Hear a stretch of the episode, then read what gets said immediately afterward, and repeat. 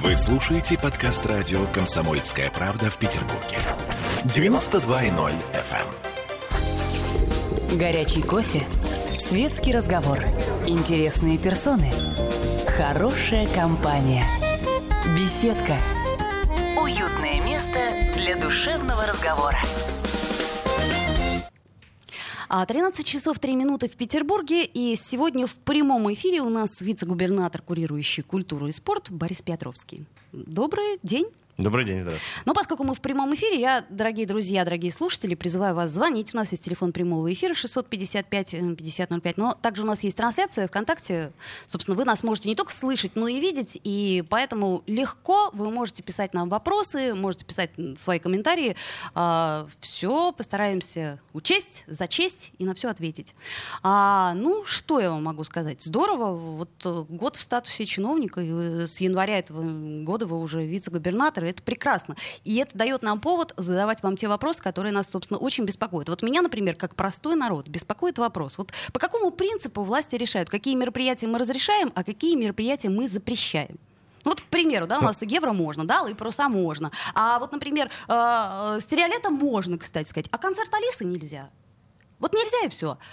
И да, не зря, не зря я взял э, ручку, чтобы записывать. Давайте по, по пунктам разбираться. Во-первых, эм, еще нету года, так э, справедливости ради должен отметить, что э, моя карьера чиновника началась в сентябре, поэтому еще есть некоторое время, чтобы не подводить итоги года Хорошо, моей не будем работы, подводить. но это никак не ограничивает вопросы, поэтому давайте, давайте разбираться с вопросами, а именно это, собственно, организация массовых культурных и, вероятно, спортивных мероприятий, которые у нас в нашем городе уже больше года регламентируются тем самым э, легендарным 121 постановлением, которым мы постоянно работаем, совершенствуем его, и многие из нас уже знают его наизусть. И, собственно говоря, 121 постановление губернатора Санкт-Петербурга регламентирует ограничения, вводит и снимает ограничения, связанные с коронавирусным режимом. А, вот. Э, э, это постановление является результатом совместной работы администрации города с Роспотребнадзором, с представителем бизнес-сообщества, общества, с организаторами мероприятий.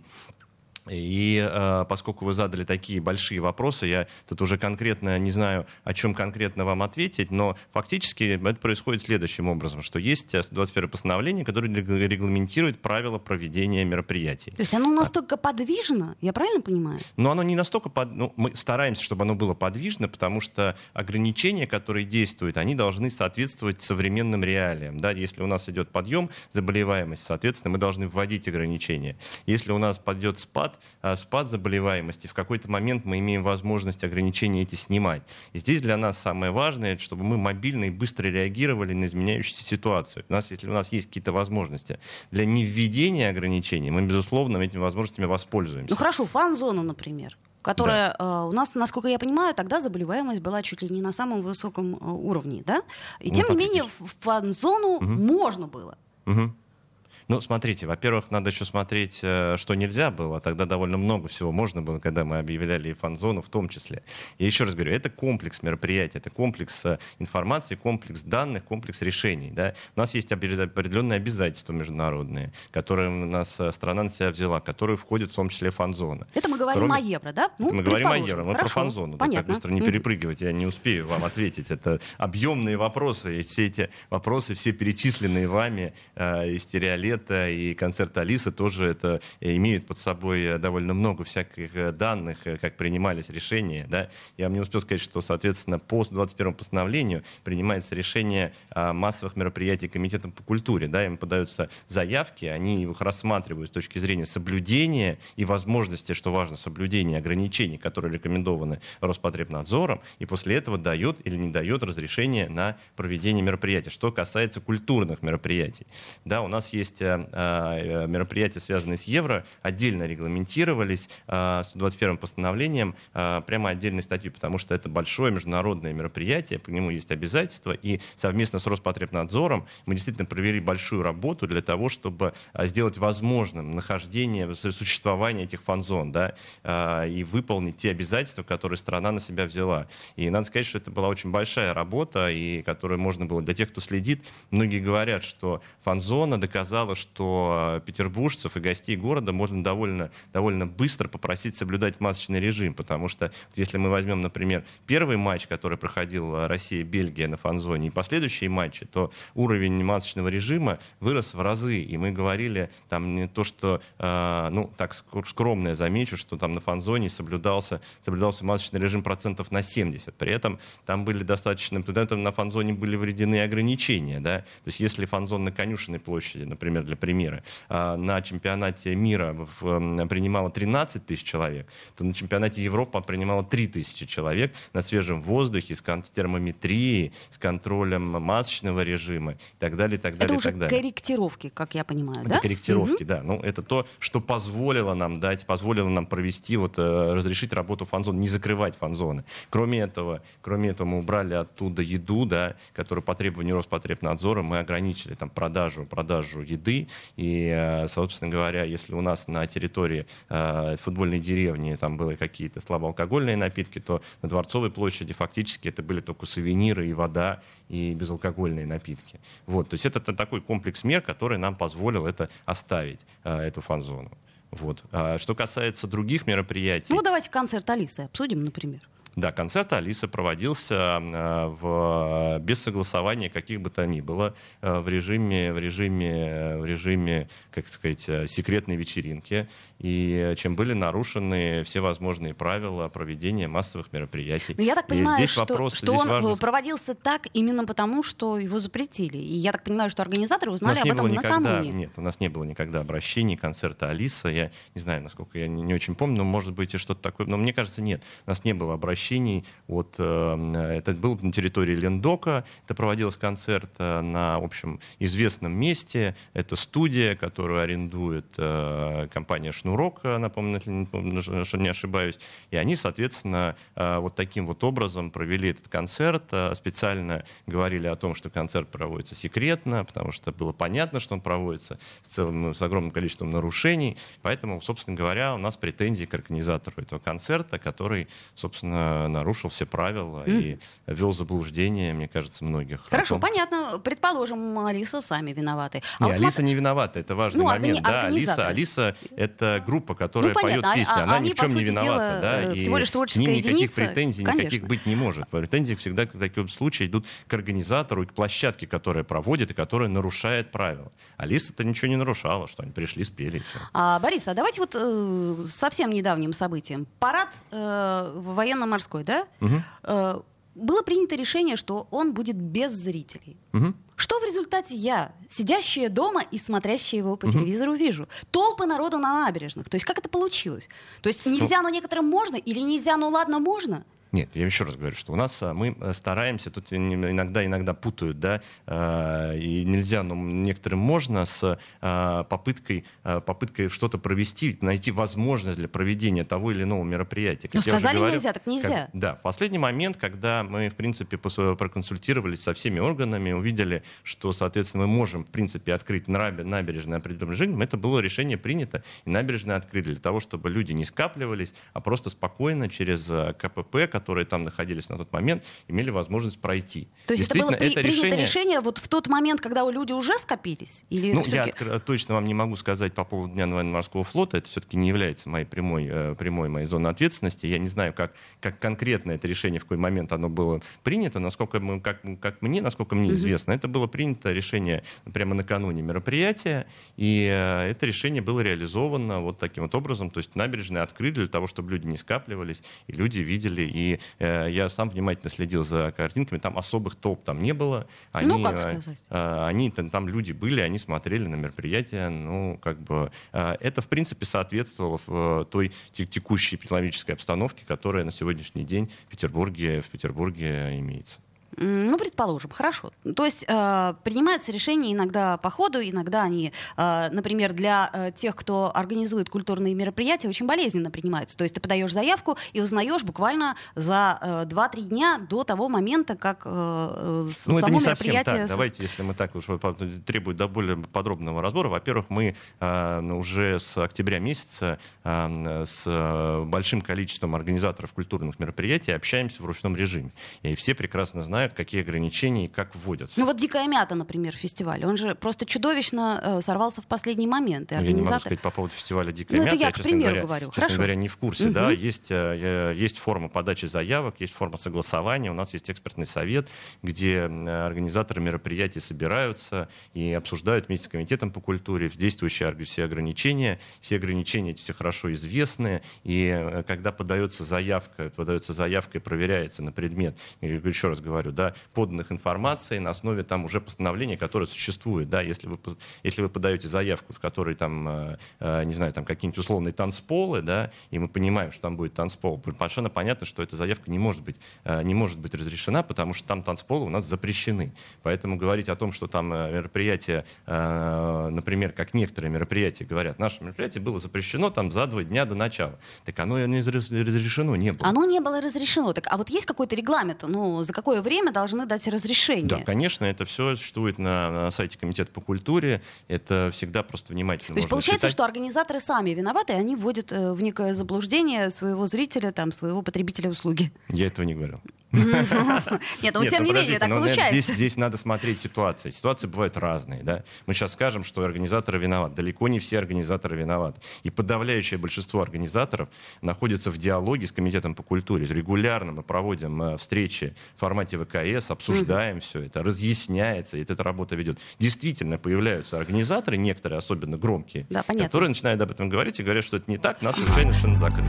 Сделаем паузу. Беседка. Уютное место для душевного разговора. Вы слушаете подкаст радио «Комсомольская правда» в Петербурге. 92.0 FM. Эм. Горячий кофе, светский разговор, интересные персоны, хорошая компания, беседка. Уютное место для душевного разговора. 13 часов 16 минут в Петербурге, и по-прежнему в нашей студии вице-губернатор, который курирует культуру и спорт. Самое важное, что у нас есть в Петербурге, ну, еще туризм, конечно, Борис Петровский. Друзья мои, я призываю вас, пишите, звоните, мы в прямом эфире. Вот, например, нам Анастасия пишет, да хоть бы по телевизору, больше показывали концерты, это очень мало. Одни сериалы гоняют про убийство. Ну, тут я должна сказать, что все-таки это не совсем к Борису. Но тем не менее. Ну нет, на самом деле это правильный очень комментарий. И, честно говоря, мы это всегда пытаемся делать. Видимо, недостаточно. И были проекты, связанные с онлайн-платформами к Новому году, когда, помните, было все закрыто. Конечно. Мы делали проект с онлайн-платформой и выкладывали наши петербургские театры, выкладывают э, постановки театральные, чтобы люди могли смотреть. Очень много делается онлайн-проектов э, музеями, и музей Ахматова, и Манеж, виртуальные экскурсии. Поэтому тут я согласен. Мы все стараемся стараемся это увеличивать, у нас это получается, но, видимо, недостаточно, и будем еще это делать. Но надеюсь, что нам не придется, и надеюсь, что тот опыт, который мы получили за счет пандемии создания онлайн-контента, э, он, мы, мы его используем в дальнейшем, и только будем расширять таким образом аудиторию, а не заменять реальное посещение. Но пока это так, да, и мы это, в общем, делаем достаточно активно. Да, должен сказать, что вообще сфера культуры оказалась наиболее инновационной и мобильной в этом смысле. Потому Очень что... быстро сориентировались сориентировались. Да, это очень правда. быстро сориентировались, и все стали выкладывать какие-то э, постановки. Не знаю, насчет телевидения, там действительно, там действительно не так много, может быть, больше, чуть-чуть больше сериалов, но вот в онлайн-пространстве... А вы телевизор не смотрите? Я телевизор э, начал смотреть последнее время, да. Ну, немножечко по, по, по, по долгу работы. Я смотрю канал Санкт-Петербург. Угу, понятно. А, ну, это логично, да. Хорошо, слушайте, вот еще одна а, тема, которая очень сильно беспокоит меня, например, как жительницу Петербурга. Ну, я думаю, что у многих это судьба Ленфильма. Угу. Настолько муторная, настолько длинная эта история, которая тянется, тянется, тянется, тянется. Что вы можете сказать? Что нас ожидает? Ну, я думаю, что э, осмелюсь сказать, что с Ленфильмом будет все хорошо. По-вашему, хорошо это что? Ну, смотрите, там у нас есть, у нас есть новый руководитель на Ленфильме, уже относительно новый, да, которого есть э, серьезные планы по развитию Ленфильма. На сегодняшний день уже стараниями руководства Ленфильма, на сегодняшний день 70% долга, который был огромный на Ленфильме, он погашен. Сейчас ведется переговоры активные о том, как, соответственно, гасить оставшиеся 30%. Это очень большие суммы. Да, я сейчас э, точно не, не, не помню, сколько это именно, да, но это там сотни миллионов, ближе там к миллиарду или даже больше миллиарда, по-моему, общая сумма сумма долга, которая, с которой уже удалось реструктурировать. А, и а, уже с марта месяца в Совет директоров я составил Ленфильма, и мы встречаемся и с Федором Бондарчуком, а, и на Ленфильме проводили уже, и Ленфильм «Дебют» — это замечательная совершенно инициатива Ленфильма, которая взаимодействует с начинающими сценаристами, режиссерами, и проводит мастер-классы на Ленфильме, и превращение, открытие улицы Ленфильма, создание Ленфильма как открытого пространства, таким образом его большего интегрирования в повестку города, создание малых архитектурных форм на территории Ленфильма. А снимать-то там что-нибудь будут? Ну, там вот снимают, вот. сейчас есть... там проходят, проходят съемки, э, по-моему, сейчас несколько сериалов, два-три фильма, э, это активно ведется. Надо сказать, что на Ленфильме вообще всегда снимали, это несмотря на то, что были разные периоды Ленфильма, более э, простые, более сложные, съемки там никогда не прекращались. Э, другой вопрос, что там были другие проблемы, которые сейчас очень активно решаются. В общем, есть понимание, что сейчас э, и с помощью города, в том числе Ленфильм, обретает такую новую жизнь и станет... Э, Культурным станет... пространством? Пространством? Культурным пространством в том числе. Культурным пространством он станет неминуемо, а, но тут вообще никаких вопросов нет. И, в общем, уже понятно, как это сделает он и как этим культурным пространством как раз закрытие, а, за счет открытия вот этой улицы, которая будет соединять через Ленфильма и того, что там происходит. И там и музей, кстати говоря, очень интересный на Ленфильме. Советую а, посетить. Мне очень тоже понравился и кинотеатр на Ленфильме. Другой вопрос, профессиональная деятельность Ленфильма, она тоже, тоже оживает, очень активно развивается. И вот буквально сегодня законодательное собрание в третьем чтении приняло э, закон, э, который нам разрешает, э, разрешает поддерживать, поддерживать коммерческое кино. И это тоже очень важно, что со следующего года мы будем иметь возможность поддерживать коммерческие фильмы, которые, надеюсь, что и уже активно, собственно говоря, подаются на субсидию проекты, которые реализуются на Ленфильме. Я уверен, что вот таким вот образом мы будем тоже продолжать сотрудничать. Так что много всего происходит. Ну, то есть это хорошая инициатива, это, по крайней мере, дополнительные дополнительные рабочие места и, опять-таки, популяризация нашего города. Это я говорю про инициативу законодательного собрания то, что предлагают ну, Это вообще, да, конечно, нет, ну, конечно, угу. это и раз, развитие нашего города, нашего города как э, точкой для э, кинопроизводства, это очень важно для нас, и, и при, привлекаю, когда мы делаем кинокомиссию, это единое окно, про которое я уже много раз рассказывал, для удобства работы для удобства работы проведения съемок в Санкт-Петербурге, когда э, съемочные группы, съемочные компании, которые осуществляют съемки, приезжают в Петербург, имеют возможность обратиться в единое окно, где им оказывают консультацию э, и полностью помогут э, с оформлением всех документов для проведения съемок в Петербурге. Это еще такая профессиональная активность, э, связанная тоже с киностудиями, которые работают на территории нашего города. Слушайте, а какого кино, по вашему мнению, нам сейчас не хватает? Ну вот я знаю, вот снимается «Союз спасения», уже там очень много скандалов по этому поводу, очень многие недовольны. А вам вот лично, э, как человеку, как гражданину, как жителю города, как жителю страны, ну, я, э, как жителю страны, мне не хватает исторических фильмов. Я люблю какие-то исторические сериалы хорошие. Мне э, хочется увидеть про историю. Это, собственно говоря, мы возвращаемся к Союзу спасения, про который только что сказали. Да. Но... А, например, э, наши спикеры некоторые говорят, что э, это предатели, и популяризировать их память совершенно не стоит. Ну, к примеру. Вот такое есть мнение. Ну, у меня есть серьезный вопрос о популяризации памяти здесь, э, и где тут грань между популяризацией памяти и историческими какими-то событиями, uh-huh, которые мы все должны знать, и которые мы должны иметь. Их, вообще это художественный фильм, э, и популяризировать ли художественный Кстати, фильм, это, к, это все к, очень серьезный вопрос. К вопросу об исторических фильмах, и э, не будет ли тут запутки, понимаете, мы вот э, ищем какую-то историческую правду в исторических фильмах, и некоторые, э, что называется, историю изучают по, войну и, и, и по войне и миру, но это же странно, ведь это же художественный художественных. То есть Конечно, исторических фильмов понимать, не хватает да. для чего? Ну, э, мне это просто вы меня спросили, как вот мое личное мнение, mm-hmm. да, мне просто нравятся такие фильмы, которые э, делают какие-то реконструкции исторические. Но надо понимать, что когда мы говорим о художественных фильмах, э, все-таки никто не отменял их жанр, они являются художественными.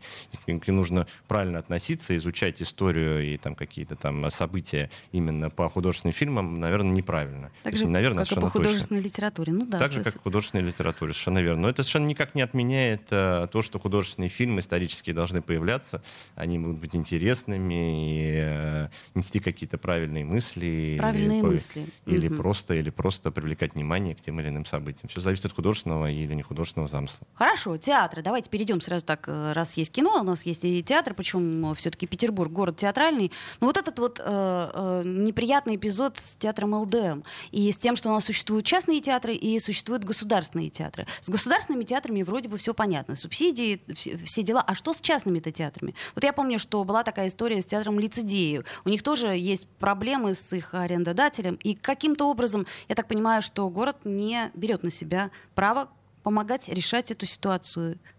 Город берет на себя, э, город представляет возможность всем театрам, в том числе и частным театрам, взаимодействовать с комитетом по культуре и претендовать на сотрудничество и претендовать на, точнее, претендовать на субсидию. Так, ну сотруд... субсидию не дают? Субсидию, субсидию, значит, у нас в городе существует э, примерно 60 частных театров. У нас угу. есть какие-то, со всеми с ними мы взаимодействуем э, тем или иным образом. Мы выделяем субсидии на угу. поддержку. Надо сказать, что Санкт-Петербург это единственный единственный регион, который выделяет субсидию э, специально направленную на частные театры. Но это с э, недавних пор, насколько я помню. Ну, это с недавних пор. Э, и уже 37-37 театров получили эту субсидию. Это тоже, это тоже важно. Ну, Эта просто, работа э, полномерная ведется. Теперь возвращаясь к театру ЛДМ. С ЛДМ, да, давайте да, разберемся. Да, да, да, давайте тут немножко так не, так не, не получится так быстро перескакивать. Да? Что такое театр ЛДМ? В первую очередь это, там, это очень успешная, очень успешный частный театр, который осуществляет свою профессиональную коммерческую коммерческую деятельность на территории Санкт-Петербурга на протяжении довольно продолжительного, продолжительного э, времени. А, соответственно, это частная, частный театр, который арендует площадку в ЛДМ. Эта площадка примерно около 2000 человек. Соответственно, ЛДМ тоже частная территория, которая предоставляет на условиях аренды для другого частного предприятия этот, э, эту площадку. Они по каким-то причинам решили более этого не делать. У них какие-то свои планы, что мы, собственно говоря, никак тоже не можем комментировать. Это их личное желание. Соответственно, театра не, не, не остается возможности работать на этой площадке. Ну, как у любого другого частного театра, как у другого любого частного предприятия, у них остается возможности для поиска другой площадки или строительства этой площадки площадке. Тем более, что это действительно успешный театр, коммерчески успешный театр. У них они могут выбрать какие-то. Здесь э, мы всегда открыты для сотрудничества с театрами. У нас нету в этом смысле э, никаких любимчиков. Да? Мы стараемся со всеми с ними разговаривать. У нас действительно много театров и много частных театров, в которыми у нас есть много замечательных инициатив. Да? Но вот как бы этот диалог, он, он для всех равный. И здесь нас от нас что-то требовать, ну, это бессмысленно просто.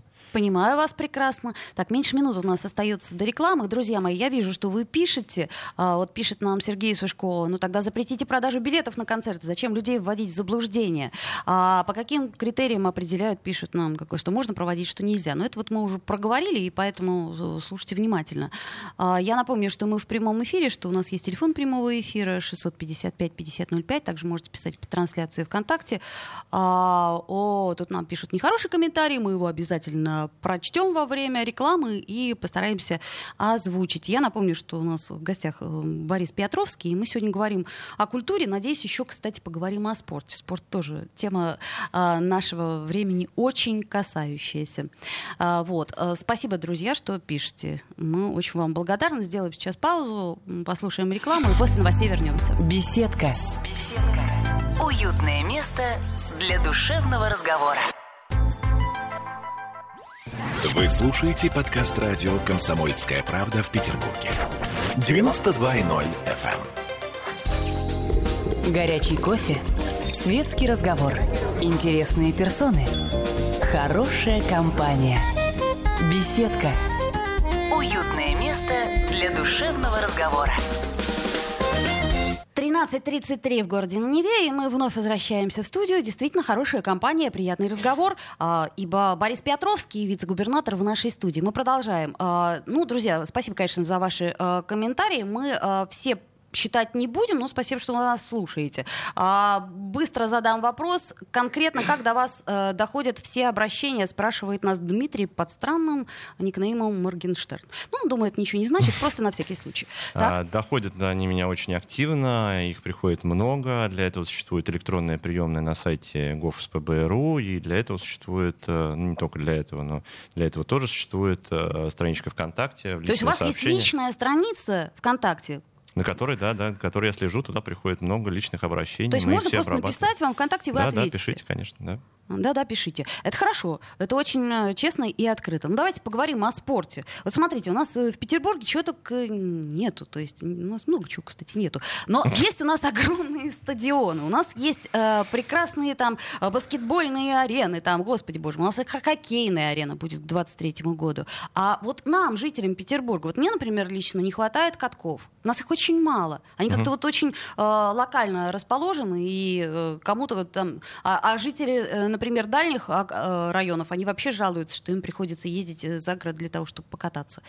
Каким-то 350, образом... по-моему, на, в этом году у нас действовало э, катков э, в городе, что, в принципе, конечно, э, не хватает. И понятно, что э, и хоккей, и покататься на коньках — это такое любимое наше развлечение. Еще бы хотелось бесплатных катков. Да, это же нормально, правда? Ну, на, наверное, да. Но мы, мы, честно говоря, мы, мы это активно этим занимаемся, рассматриваем возможность организации. И в ЦПКО мы хотим сделать в этом году каток, который будет работать, большой каток, и в других местах. А вот Дворцовая площадь площадь. Коробки. Помните, был отличный каток на Дворцовой площади много лет назад? Ну, тут мнения разошлись, был ли он отличный. Мне э, нравился, да, да, но это мое частное мнение. Да, да. Ну, э, действительно, действительно, каток на Дворцовой площади вызывал очень много вопросов. Мне кажется, что такие, такие, э, такие вещи, как каток, не должны вызывать столько вопросов. И если у нас есть возможность организации их в другом месте, то мы обязательно это сделаем. Тем более, что у нас очень много инициатив организации именно катков в городе. Санкт-Петербурге. То есть ждем к зиме катков, да? Много-много катков. Ага. Ну, у нас, да-да, у нас есть э, хоккейные коробки, есть катки, которые,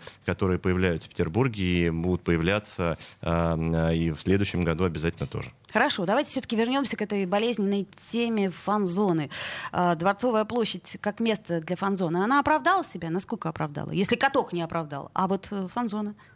Ну, знаете, мне сложно делать выводы, наверное, кто-то пусть это делает за меня. Я могу сказать, что мы провели очень большую работу, мы э, изменили полностью культурную составляющую, культурную программу э, зоны публичного просмотра, потому что мы название ее тоже поменяли, это важно, потому что это не являлось фан-зоной в полном смысле этого слова, это было зоной публичного просмотра, где не было практически дополнительных развлечений, была минимальная культурная программа там с ведущими небольшой сценой, э, на Дворцовой площади люди смотрели футбол, э, на огромной территории территории, как они смотрели, они России, ну, половина Дворцовой площади, то есть абсолютно, абсолютно на большом расстоянии друг от друга. А, там не было, там не было развлечений около футбольных. Но это все вы про эпидем-обстановку говорите. Нет, а? это не про эпидем-обстановку мы говорим. Это, ну, сокращение, да, а вот культурная программа это не про эпидем-обстановку. Мы действительно развели. У нас была футбольная деревня на Конюшной площади, у нас был парк футбола юбилейным, у нас была зона публичного просмотра на Дворцовой площади. Так, а что разные... у нас в 22 году будет, когда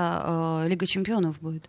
Тоже вот на Дворцовой площади? Ну, мы будем обсуждать этот вопрос. Это очень серьезный вопрос, требующий решений То совместно так, с УЕФА. С пока решение, готовы, пока да? решение еще не принято, и эти решения в любом случае должны, должны обсуждаться с организаторами, с УЕФА. Мы уже начинаем обсуждать какие-то а, какие моменты, связанные с Лигой чемпионов. Уже с марта месяца обсуждаем. Это серьезнейший, а, серьезнейший вызов, вызов для города. Это огромное а, спортивное мероприятие, знаковое. Фанаты футбола и поклонники поклонники футбола очень хорошо знают, что это значит. Это значит очень много. И Просто я оно... не фанат. Мне да, да, жаль. это своеобразное мероприятие, потому что э, на один вечер все приезжают в город со всего мира, и это знаковое событие. Нужно, это с точки зрения логистики сложно, но и статус этого это очень-очень-очень важно. Но уверен, что у нас еще время какое-то остается, мы э, будем обсуждать и, э, и принимать решения, как конкретно и где, э, и будем принимать. Это будет э, понятно в ближайшее, ну, не самое ближайшее ближайшее время, но после Нового года будет ясно. Ну да, не ближайшее.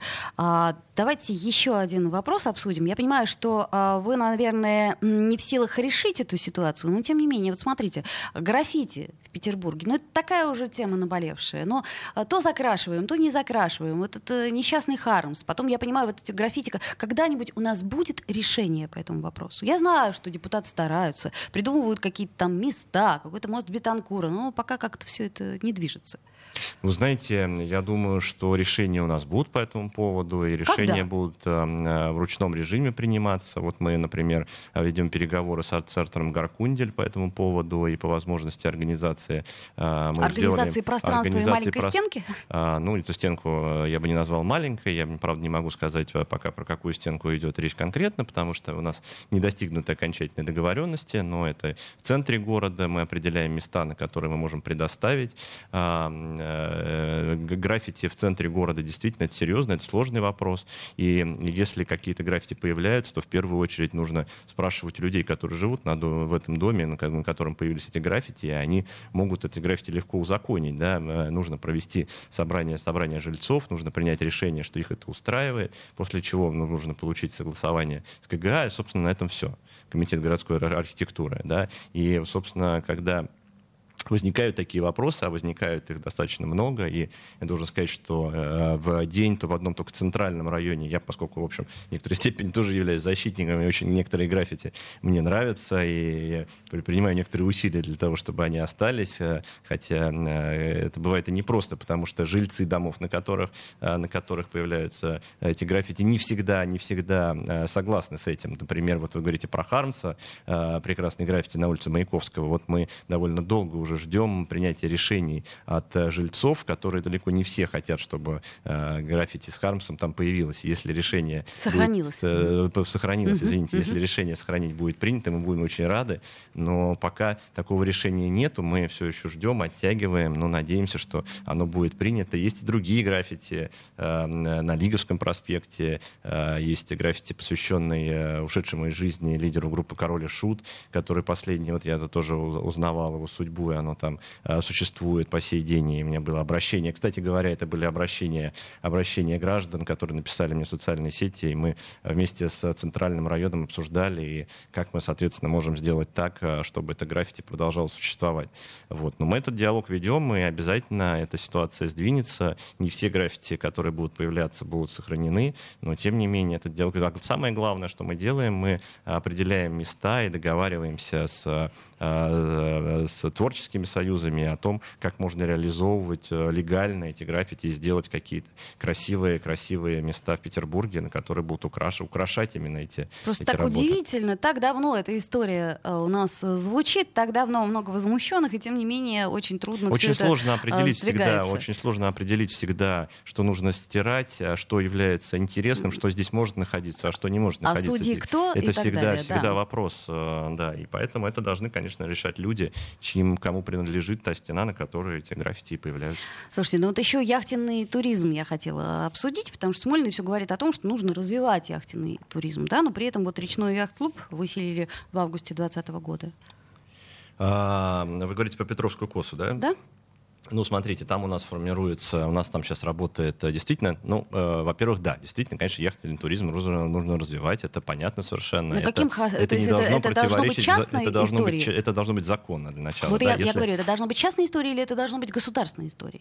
Ну, э, я думаю, что здесь нужно говорить о каком-то и государственном участии, и частным историям. Здесь у нас, в принципе, э, достаточно э, много возможностей для сотрудничества и с частными инвесторами, и существуют территории, которые которые рассматриваются, а, в том числе недалеко от парка 300-летия для создания там марины. А, это никак не должно, это в любом случае должно происходить законно. Если какие-то появляются незаконные строения или незаконные пирсы и начинается там оказываться а, коммерческая деятельность, это в любом случае недопустимо.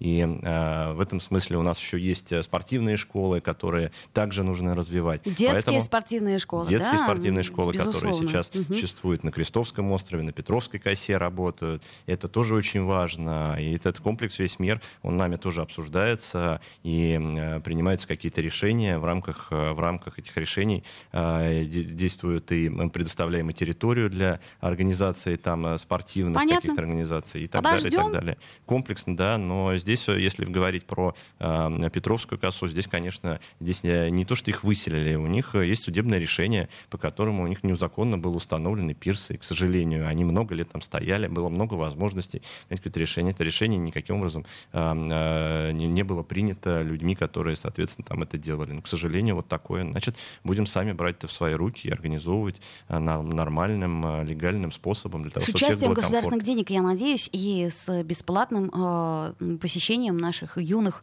э, яхтсменов э, этих кружков, да? Ну, кружков, Ой, кружков очень да. Бы хотелось. Насчет, насчет э, яхтенного туризма бесплатным я не думаю. Нет, я говорю сейчас э, только о молодом поколении. Слушайте, у нас уже совсем не осталось времени. А, да, в общем, 30 секунд осталось. А, я хочу вам сказать большое спасибо, что вы к нам пришли. Судя по тому, что народ нам пишет, естественно, народ волнуется. Культура, мне кажется, должна занимать в культурной столице не последнее место. А какое место она занимает сейчас? 20 секунд. Первое.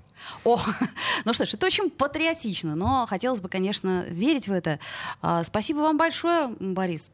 И я напомню, что у нас был вице-губернатор, курирующий культуру и спорт. Спасибо большое. Беседка. Беседка. Уютное место для душевного разговора.